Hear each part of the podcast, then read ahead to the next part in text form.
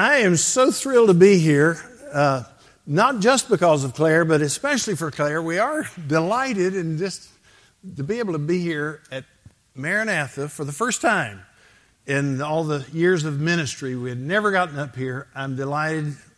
Back a number of months ago, Dr. Marriott invited us, and uh, we just thought it will come out publicly that we're that we've been invited, and so word will come out eventually. But it didn't come out, and so we let the Greens know that we were going to be in Watertown this week on Saturday. and then on Sunday, we let the church know that we were going to be in Watertown. And today, Claire found out that we were going to be in Watertown and found out that I'm speaking. So, uh, anyway, I'm so glad to be here. I want to thank the Lord for Maranatha. I'm so grateful for your ministry over the years. I, I really do appreciate Dr. Marriott inviting me. I'm honored, I'm humbled, I'm just excited to see a group of young people with a determination, with something deep in your heart that says, I want to live my life for the Lord Jesus Christ. I want to thank the faculty and the staff that are investing their lives into the next generation. Gifted, generous, giving, sacrificial people, those who are outstanding in their field, and they have chosen to serve you. And they will be so memorable to each of you. They will be great in your eyes. And I want to thank them. And I want to thank parents and grandparents that are here tonight. You are the single most influential human influence in the life of these young people. You are the reason that they're here primarily. It was your faithfulness, your perseverance, your dogged determination, your threat of violence, all of those things that got them to where they are today. And we're just so thankful for that. And congratulations to all of you who are receiving degrees, whether bachelor, master's, or doctor here uh, uh tomorrow. I, am just excited to be a part of this. I'm so thankful to be here. And, uh, and yet, if I ask you, what was your life like? What was your home like? Most every one of us would just say, oh, it's just an ordinary home. You know, we had an ordinary life with an ordinary family, ordinary things happened to us. And most of us, I don't know if you figured this out, most of us are ordinary. You know, that's just all we are. We're another of God's special creation, but He made a few of us here on planet Earth. And uh, uh, it, it is just that which we kind of all see ourselves as ordinary. And uh, you have been a part of the ordinary life of Maranatha Baptist University. And there's routine here. Routine is good in our lives. Some of you had never disciplined yourself to routine. And yet, God has been developing you. You're taught by those who are so exceptional, but their life is routine. It's the daily routine of life that is so vitally important. And it is the daily routine that will either make you effective for the Lord or will hinder you in your service to the one that I hope you go out to serve. Well, let me, let me tell you a couple of things we know. First, we know this that from the Word of God, believers are to be servants. Paul's favorite introduction of himself could have been degrees, I'm, I'm sure. He, it couldn't have, could have been his pedigree in the Jewish nation. And yet, Paul's favorite description of his life was Paul, a servant of Jesus Christ. Jude, the earthly brother of the Lord Jesus, described himself as a servant of Jesus Christ. He didn't say, my brother, you know, my, my earthly, I, I grew up with him, you know, and I had a special privilege. Uh, no, he is a servant of the Lord Jesus Christ. And, and beloved, uh, this matter of being a servant is one of those areas that ought to be very concerning to you. If you're going to follow in the train, the great 2,000 year old train that, that we have watched as the church has been blessed of God time and time again, this word servant, it's used for a slave. It is used for one who permanently is in servitude. It's one who permanently is in subjection to a master. You have a master. The question is, who is your master? Even though we know the Lord, even though you've been saved, maybe you're wrestling with who your master is. Paul speaks in Romans chapter 6. He says, uh, This great truth, know ye not that to whom ye yield yourselves servants to obey, his servants ye are, whether of sin unto death of obedience unto righteousness. And maybe you're here this evening excited about graduating, looking outwardly as if you're serving the Lord. But you have allowed some secret sin. You have been playing with a tiny little sin that seems so innocent, but it's growing. And it will become a monster in your life over time because you have allowed sin to bring death to your effectiveness for the Lord Jesus Christ. Who are you serving? Who is your master tonight? I hope your master is the Lord Jesus Christ. Sin, we'll never stop battling sin. Be careful. It will remove you from being effective for your Lord. You know, there's another thing that Paul talks about in Ephesians chapter 6, and there he's talking about this man uh, who, who serves with eye service. He's a man pleaser. His problem may not be with a particular evil sin, but his problem is with self. And he is serving the Lord for the praise of man. And you will never be able to rest where, as far as your flesh is concerned. Paul says, the servants of Christ doing the will of God from the heart. Be careful. Be careful that yours is a soul deep, heart filled love for the Lord Jesus Christ. A holy determination that you will not let go of. Because that is to be our mark, beloved. We have a responsibility to be a servant of the Lord Jesus Christ. Lifetime, self sacrificing service to the one who gave himself for you. That word servant, it is the idea of being a bondslave or a bondman. Uh, it is one who, who willingly gives up his personal freedom in order to serve another master. Willingly gives up the freedom that he could enjoy in order that he might serve. One, again, who does so from a willing spirit. Noah Webster gave interesting description regarding this matter of the servant. He said, The word servant is correlative to master. If you're going to use the word servant, you have to have a master. Those two are implied to go together. And, and a servant differs from a slave, he said. A servant's subjection to a master is voluntary, a slave's is not. I'll say that again. A servant's subjection to his master is voluntary, the slave's is not. Every slave is a servant, but not every servant is a slave.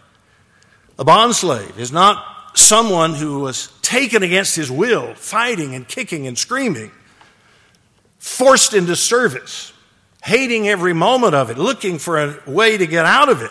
No, rather, he's one who voluntarily gives himself to the service again of another. Paul's heart was to serve. And Paul's heart was to serve because his Lord, the Lord Jesus Christ, had a heart to serve. He came not to be ministered unto, but to minister. And we're to enter into that same spirit that was the spirit of our Lord Jesus himself. You are not your own. You've been bought with a price. And you and I are to glorify God in the body and the life that He has given us to live. It will pass fast. Days will go so slow, but years will fly. Decades will go by. You will have children graduating from Maranatha one day. The Lord doesn't return first, but, but that's just what life is. So God calls us out of this ordinary life to live a life that we never could have imagined for ourselves. Because a life lived for Christ is extraordinary. Everybody around you may see your ordinary routine day after day, but to you, it is a work of service to your Lord every day. You are doing it for Him. And it elevates ditch digging to royalty. You are called to serve, and my, how important that is. But again, the servant, he willingly, willingly gives up his personal freedom. And we do that for Christ, our Lord and Master. We're not slaves. A slave may resent what his master wants him to do, he may hate it. He may leave it. He may run from it. He may escape it at the first opportunity. God does not call you to be that kind of slave that you are laboring against your will. You will not last. You will not make it if you've missed the heart of being a servant.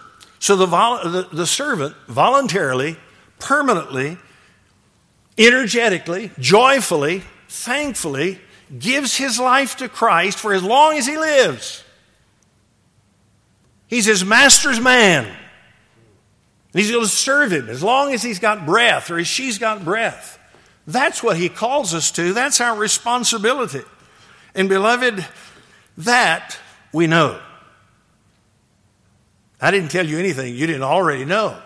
We know that. It's, it's, it's from the Word of God.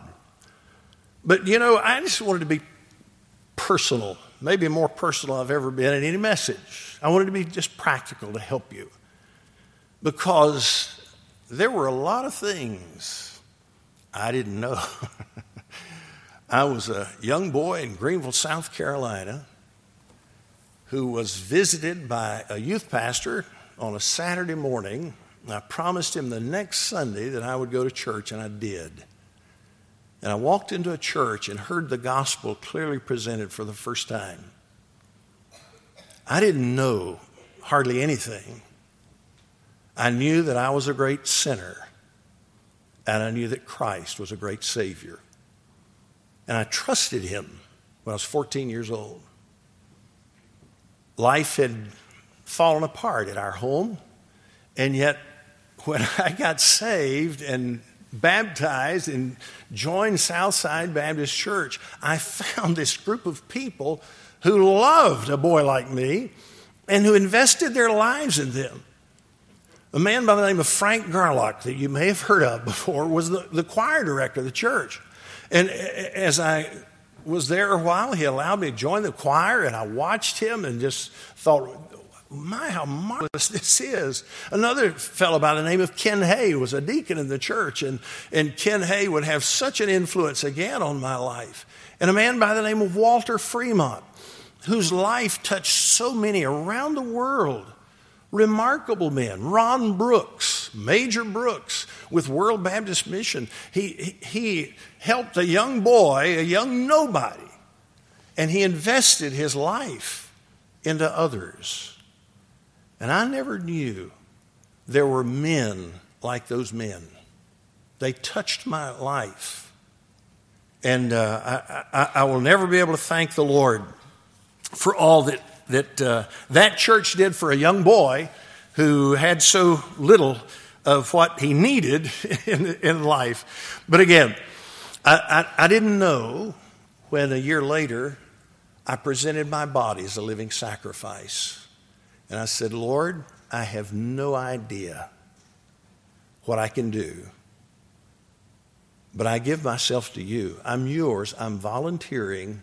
And Lord, if you can use me, I'm yours. And I want to be available for whatever there is that I can do. And I had no idea that step and where it would take in my life, but, but uh, I can remember thinking, Lord, now you know I'm not much. And I thought, yes, he does know that. He knows us. He knows what you're like. There's no need pretending when you go to the Lord in prayer, is there? But, but uh, I'm so thankful that, I learned early on in my Christian life that the Lord wants me. And He wants you, and He wants you for all the days of your life. And, and how important that is. You, you've been following so many different things. I, did, I didn't know what the Lord wanted me to do, I didn't know where the Lord wanted me to go, and I didn't know with whom the Lord wanted me to do it. And uh, those were serious questions to a young boy who knew so little. And so uh, I, I just said, Lord, I'm yours. I didn't know anything then. But my, how you learn when you set on that path of saying, Lord, I'm yours. And how God will begin to change you. He will whittle on you. He will use his rasp on you. He'll cut away dead wood out of your life. He will hurt you in order to use you. He will cause you pain in order to bless your life, and it is a remarkable thing. But, but I remember saying, Lord, what wilt thou have me to do? And, uh, and yet there's a question, perhaps even greater than that. It is, Lord, what wilt thou have me to be? Because what you are is more important than what you do. What you are is more important than where you go. Location, where, where, Lord, where? Vocation, what, Lord, what? God says, I want you. I want you. I want to change your life. And I will spend a lifetime, your lifetime, changing you.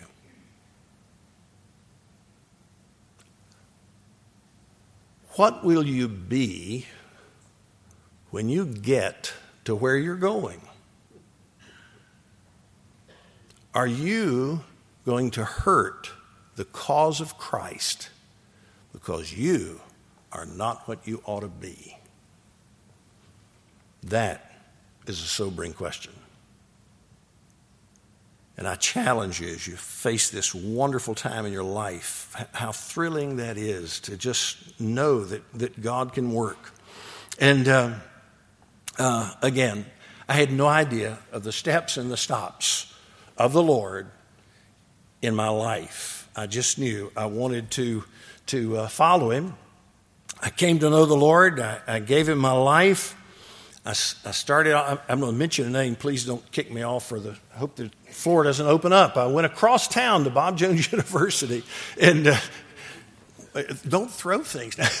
no, I, I know, I know there are men here and women here who have gained so much from the university. But I went across town and I had no idea that my freshman year, Ken Hay would say, Hey, I need 30 fellows to go work and get the camp ready, so we'll have it ready for the month of August. Well, I, I was at the front of the line, and I was so glad I went. We bathed every day in a creek, and uh, there was no running water at all, and, and we worked hard, and uh, uh, ended up having just two weeks that first summer at camp, and, and now millions have gone through. It has affected the world with the gospel of the Lord Jesus. But you know, I had no idea when he said, I need some volunteers, I had no idea the link that I would enjoy my whole family through the wilds. And yet, I, uh, uh, the Lord knew that. I, I didn't know.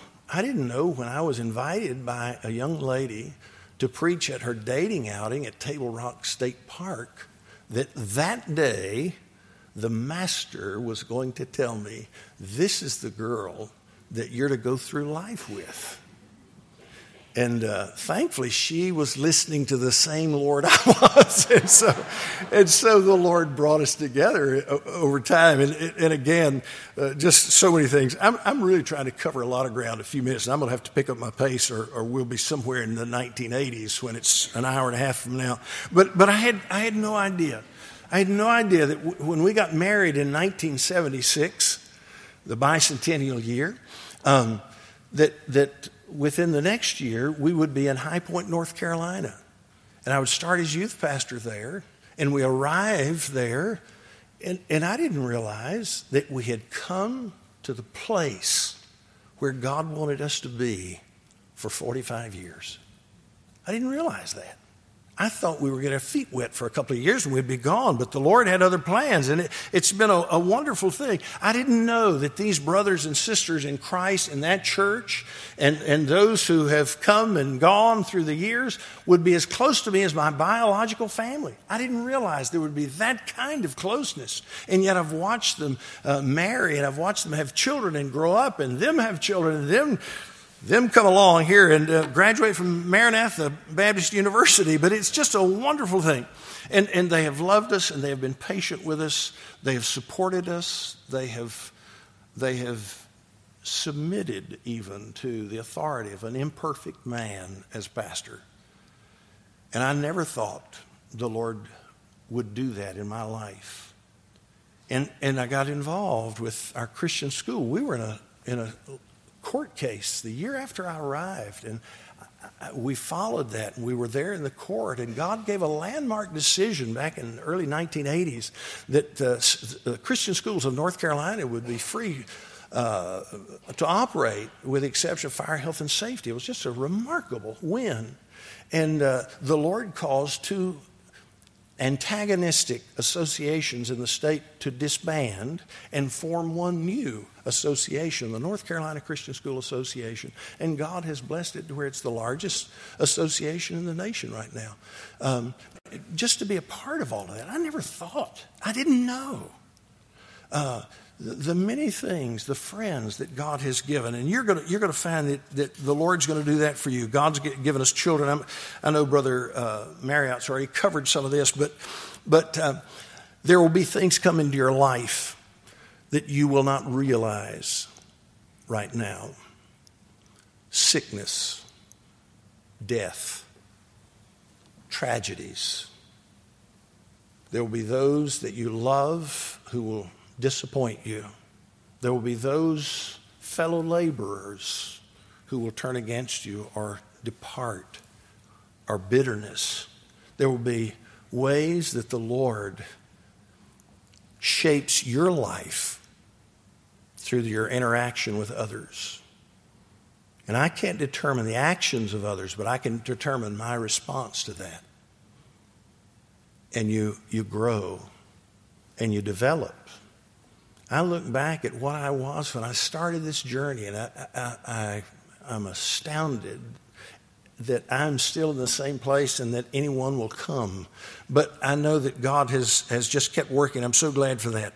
Um, out of our Christian school movement, Brother uh, Marriott was sharing with you that, that we started Return America. We have several hundred churches who support us monthly and uh, protecting religious liberty in the state.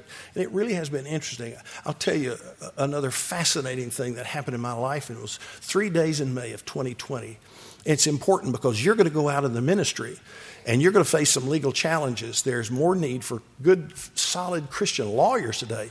But uh, during the COVID mess, and suddenly the governor of North Carolina said churches are no longer essential. And so the executive orders from the governor said you can go to Walmart, but you can't go to church. Well, we'll let 100 go. Then he said no, 50. Then 10. If 10 people came, the 11th caused us to have to go outdoors. And we said, wait a minute, do we yield on our religious liberty? Do we, what do we say when our grandchildren look and say, why did you give up our liberties? And so we had, we had established a plan that if the governor did not respond, we would file suit.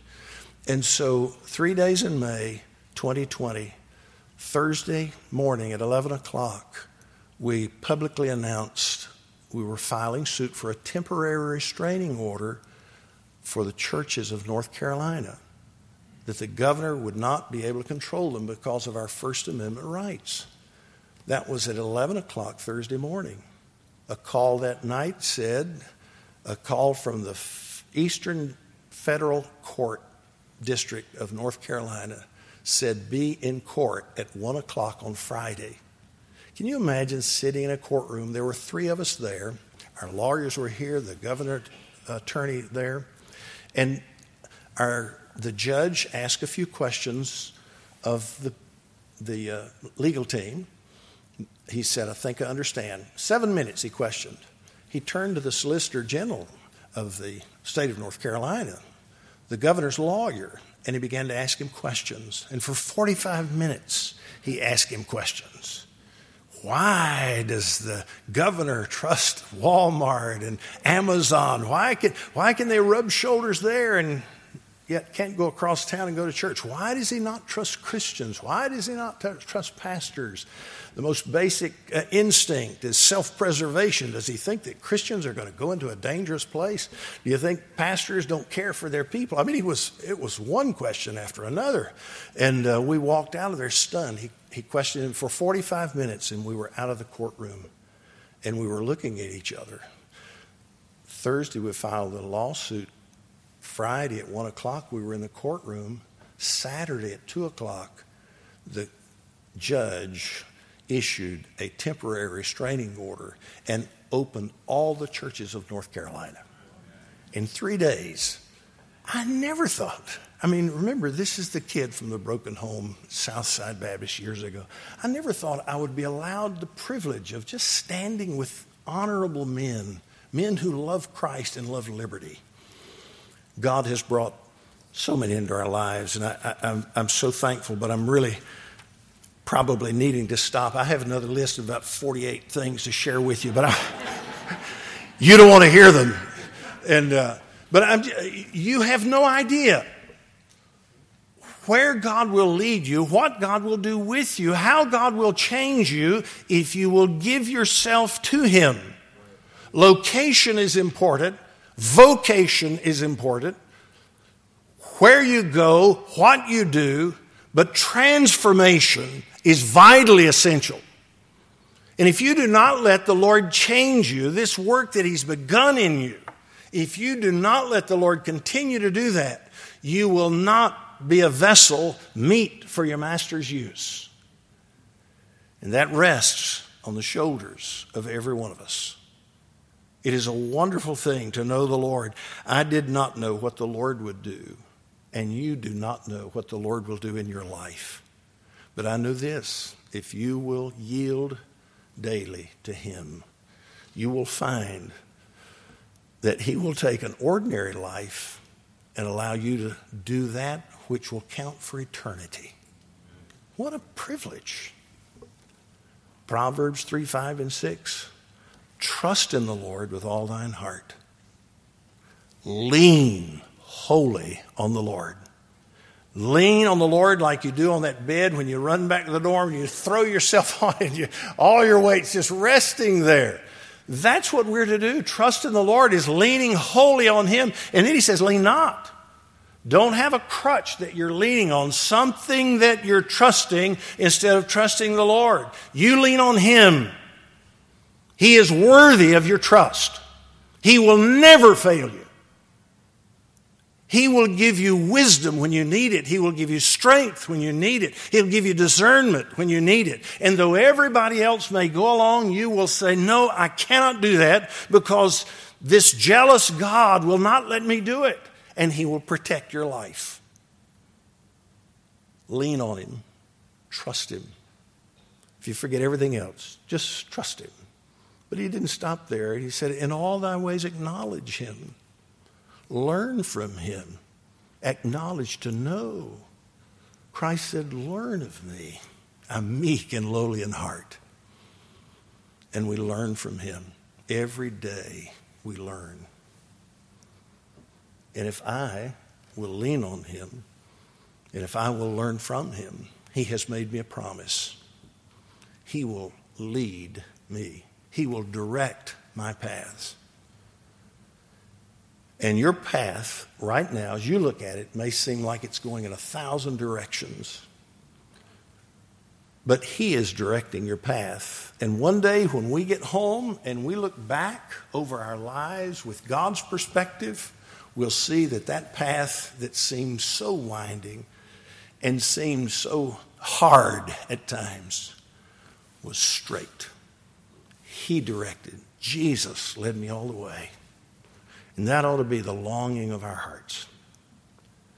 Remember in Exodus chapter 21, we're told about those Hebrews, how when they came on hard times and had to sell themselves. They could only be sold for a certain period of time, and then they were to be set free. The seventh year, they were to go free. It was impossible for a Jew to be in slavery any longer than that. And so in, in, Exodus chapter 21, it says in verse 5, and if a servant, here at the end of this time, it says, if a servant plainly say, I love my master, my wife, and my children, I will not go out free. Wait a minute, his debt is paid. He's now free. He can leave. It says, Then his master shall bring him unto the judges. He shall also bring him to the door or to the doorpost, and his master shall bore his ear through with an awl, and he shall serve him forever. The old boy came on hard times. He sold himself into slavery. And over that period of time that he was under this master, he realized his master loved him. And while he's serving, he had found a wife, and God had given him children. And he's standing there looking. He's free to go. But he says, wait a minute. I love my master. I love my wife. I love my children. I have never lived so well as when I was in ser- servitude to him. And so he goes and he has his ear bored. And with that, he says, Master, I love you. And I will love you as long as I live. And he spent his lifetime serving his master. Let me tell you, if you would serve the Lord, you ought to go to Calvary. You ought to get on your knees and you ought to say, Thank you, Lord. I have never been treated so well. You gave your life for me. And Lord, today, my life is yours. I will serve you forever. I will love you as well as I can. Until I die, I'm yours. Remember, it was Varney, Edward Varney, that they'd given Moody credit, but it was Varney who said, The world has yet to see what God can do through a man who is fully consecrated to Him. Moody said, I am determined to be that man. That's the challenge of the servants of the Lord Jesus Christ. I'm so thankful for you. God's work deserves your best. God's work deserves your life. And He's leading you and He's working. Give yourself wholly to Him. Father, thank you for these men and women. Thank you for what you're doing in their lives. Thank you for their children, or, or, excuse me, their parents, Lord, the, the grandparents who are here. Thank you for the faculty. Lord, use each life. May each one honestly deal with his heart. And Lord, some secret area that he has not allowed you into, may he give it all to thee for Jesus' sake. Amen.